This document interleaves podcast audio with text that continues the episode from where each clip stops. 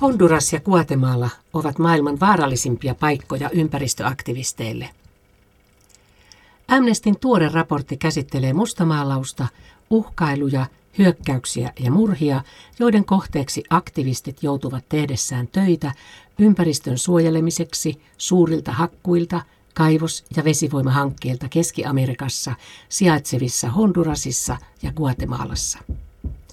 Painostus ja hyökkäykset ovat lisääntyneet viime kuukausina ja hyökkäysten kohteeksi joutuneet aktivistit ja yhteisöt saavat harvoin oikeutta. Ihmisoikeuksien puolustaminen on yksi vaarallisimmista ammateista latinalaisessa Amerikassa, mutta luonnonvarojen suojelu vie riskialttiin työn uudelle, jopa hengenvaaralliselle tasolle, sanoi asiantuntija Anu Tuukkanen Amnestin Suomen osastosta. Vuonna 2015 maailmassa murhattiin 185 ympäristöaktivistia, joista 122 oli latinalaisesta Amerikasta. Väkilukuun suhteutettuna eniten murhia tapahtui Hondurasissa ja Guatemalassa. Tällä viikolla tulee kuluneeksi puoli vuotta Hondura- hondurasilaisen ihmisoikeuspuolustaja Berta Kakereesin murhasta. Kakeres johti alkuperäiskansoja puolustanutta Kopin järjestöä, joka kampanjoi useita kaivos- ja vesivoimahankkeita vastaan. Murha herätti huomiota myös Suomessa, sillä Kopin järjestön yhtenä kampanjoinnin kohteena on ollut Akuat Sarkan vesivoimahanke, jota Suomen valtion omistava Finfund rahoitti. Pertta Kakereesin murha näyttää olleen käännekohta entistä vaarallisempaan suuntaan alueen ihmisoikeuspuolustajille. Kakereesin murhasta ei ole tehty läpinäkyvää ja tehokasta tutkintaa. Se antaa viestin, että vaikutusvaltaisia taloushankkeita uhmaavien aktivistien teloittaminen on sallittua, Tuukkanen sanoo. Sekä Guatemalassa että Hondurasissa ihmisoikeuspuolustajien suojelemiseksi tarkoitetut toimet ovat osoittautuneet tehottomiksi.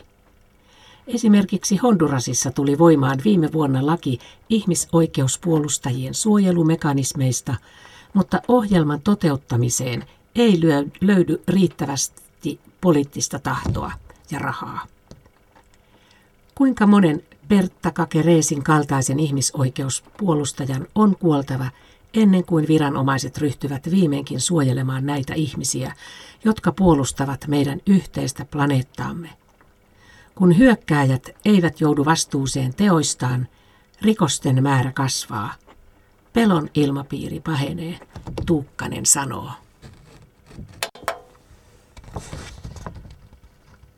Bangladesista kuultua pääministeriä Facebookissa kritisoinut nuorukainen vapautettava – Amnesty vaatii vapauttamaan välittömästi Dilip Roin, joka pidätettiin pääministeriä kritisoineiden Facebook-postausten takia.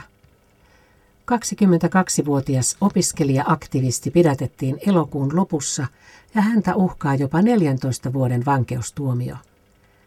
Roita syytetään kahdesta Facebook-postauksesta, joissa tämä kritisoi pääministeriä tämän tukemasta kiistanalaisesta hiilivoimala-hankkeesta. Roin syytteet perustuvat viestintälain epämääräisesti muotoiltuun pykälään, jota on aiemminkin käytetty hallituskriitikoita vastaan.